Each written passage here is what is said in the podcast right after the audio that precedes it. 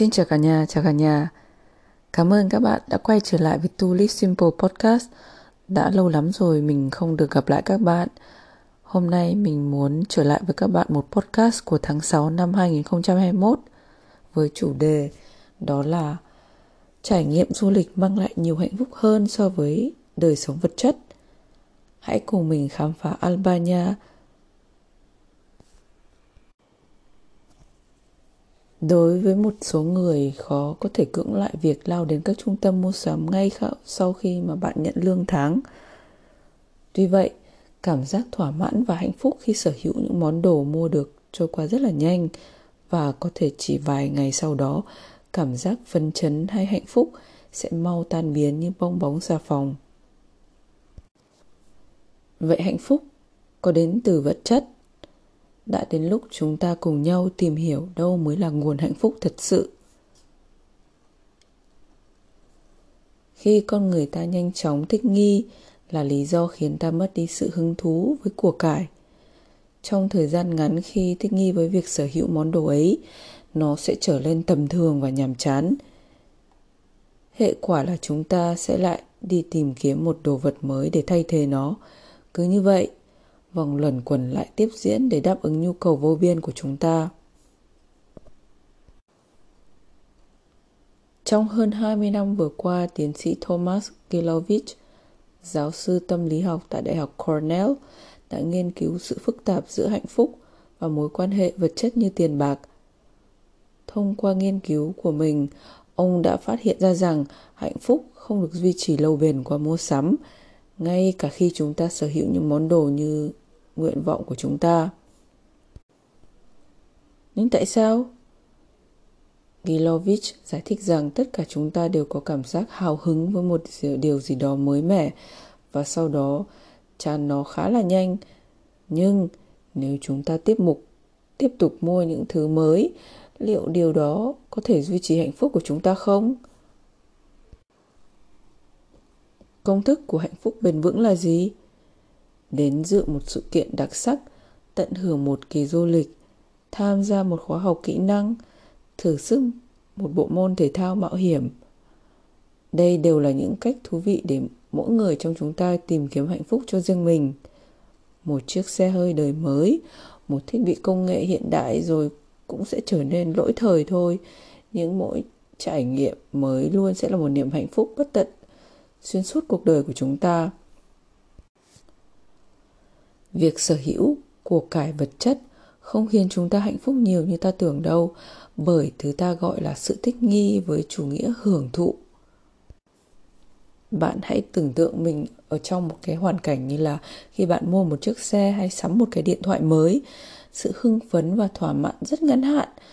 Đơn thuần là vì sau một khoảng thời gian với đà công nghệ phát triển nhanh như bây giờ thì bạn sẽ dễ dàng chán nản khi nhìn thấy chiếc xe hơi của bạn bây giờ được nâng cấp hoặc chiếc điện thoại hiện tại có nhiều chức năng hơn. Đa phần món đồ như đồ điện tử, bạn sẽ phải luôn bắt kịp thời đại và sẽ không bao giờ được thỏa mãn. Trải nghiệm xứng đáng hơn so với của cải vật chất vì bằng một cách kỳ diệu nào đó, nó cho ta cảm giác háo hức khi được chờ đợi. Ngược lại, đối với những món đồ, chờ đợi thực sự khiến người ta nổi điên, dù biết rằng những đồ vật kia chỉ đem lại sự hài lòng tức thời và cũng là lý do tại sao nhiều khi chúng ta sẵn sàng quẹt thẻ không đắn đo và ngay lập tức để được nhận món hàng càng sớm càng tốt. So với trải nghiệm thì không như vậy. Thay vào đó, chờ đợi một trải nghiệm có thể mang đến niềm hạnh phúc lớn lao. Khó có thể diễn tả bằng lời. Chẳng hạn như việc so sánh giữa đứng xếp hàng chờ mua đồ, mua quần áo chẳng hạn – sẽ ít phấn khích và không hào hứng sôi nổi bằng khi chờ xem một ban nhạc bạn yêu thích, vì bạn đã phải chờ đợi cơ hội này đến khá lâu. Trải nghiệm ưu việt hơn so với vật chất bởi dường như chúng ta nghĩ về chúng như một yếu tố quan trọng, tạo nên tính cách và con người của chúng ta bây giờ. Hầu hết mọi người cho rằng mất đi ký ức về một trải nghiệm sẽ tồi tệ hơn rất nhiều so với việc mất một món đồ. Hãy nghĩ về lần cuối cùng bạn làm một việc gì đó như đi xem một buổi hòa nhạc, tham gia một lớp võ thuật hoặc một cuộc thi marathon hay lớp nấu ăn. chẳng phải là mỗi trải nghiệm ấy bằng cách nào đó đã tạo nên con người bạn hơn là so với thứ cuối cùng mà bạn đã mua đã sở hữu và câu hỏi bây giờ đặt ra cho các bạn đó là nếu bạn phải từ bỏ một món đồ hay một trải nghiệm bạn sẽ từ bỏ điều gì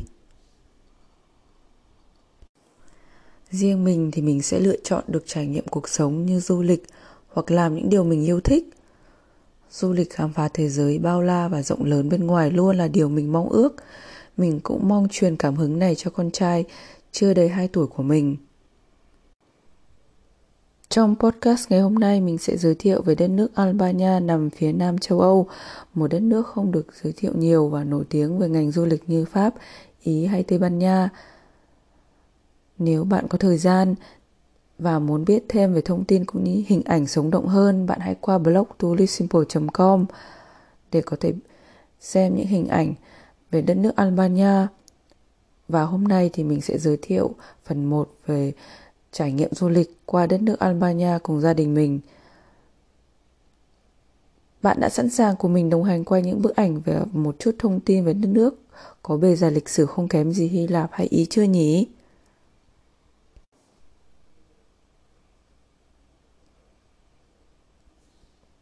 Albania được coi là một trong những khu vực có nhiều dấu vết dân cư cổ xưa nhất ở Balkan và châu Âu. Albania nằm trong danh sách những quốc gia thú vị nhất ở châu Âu và là một trong những đất nước thân thiện nhất, có lẽ một phần vì nó quá nhỏ, với dân số chỉ tầm 2,8 triệu người. Đây cũng là điểm đến hàng đầu của những tín đồ ẩm thực, các món ăn địa phương hay hải sản ngon giá cả phải chăng bạn sẽ rất là bất ngờ trước những bãi biển đẳng cấp thế giới khi khám phá Riviera của Albania. Khi mình đi, mình đã đi rất là nhiều nước châu Âu cũng như là khám phá nhiều biển đẹp. Mình thực sự bị mê hoặc bởi biển của Albania. Nếu như bạn thích thám hiểm, có thể thuê một chiếc xe lái dọc bờ biển hay băng qua những dãy núi hùng vĩ đến hút hồn của đất nước yêu mến khách này. Và nếu bạn muốn lắng nghe thêm về đất nước Albania, hãy đón chờ để đọc phần 2 trên trang blog của mình tulisimple.com kèm theo podcast nhé. Cảm ơn bạn đã lắng nghe podcast của ngày hôm nay. Hẹn gặp lại. Chúc các bạn có một sức khỏe thật là dồi dào vượt qua Covid-19 này nhé. Cảm ơn các bạn. Hẹn gặp lại.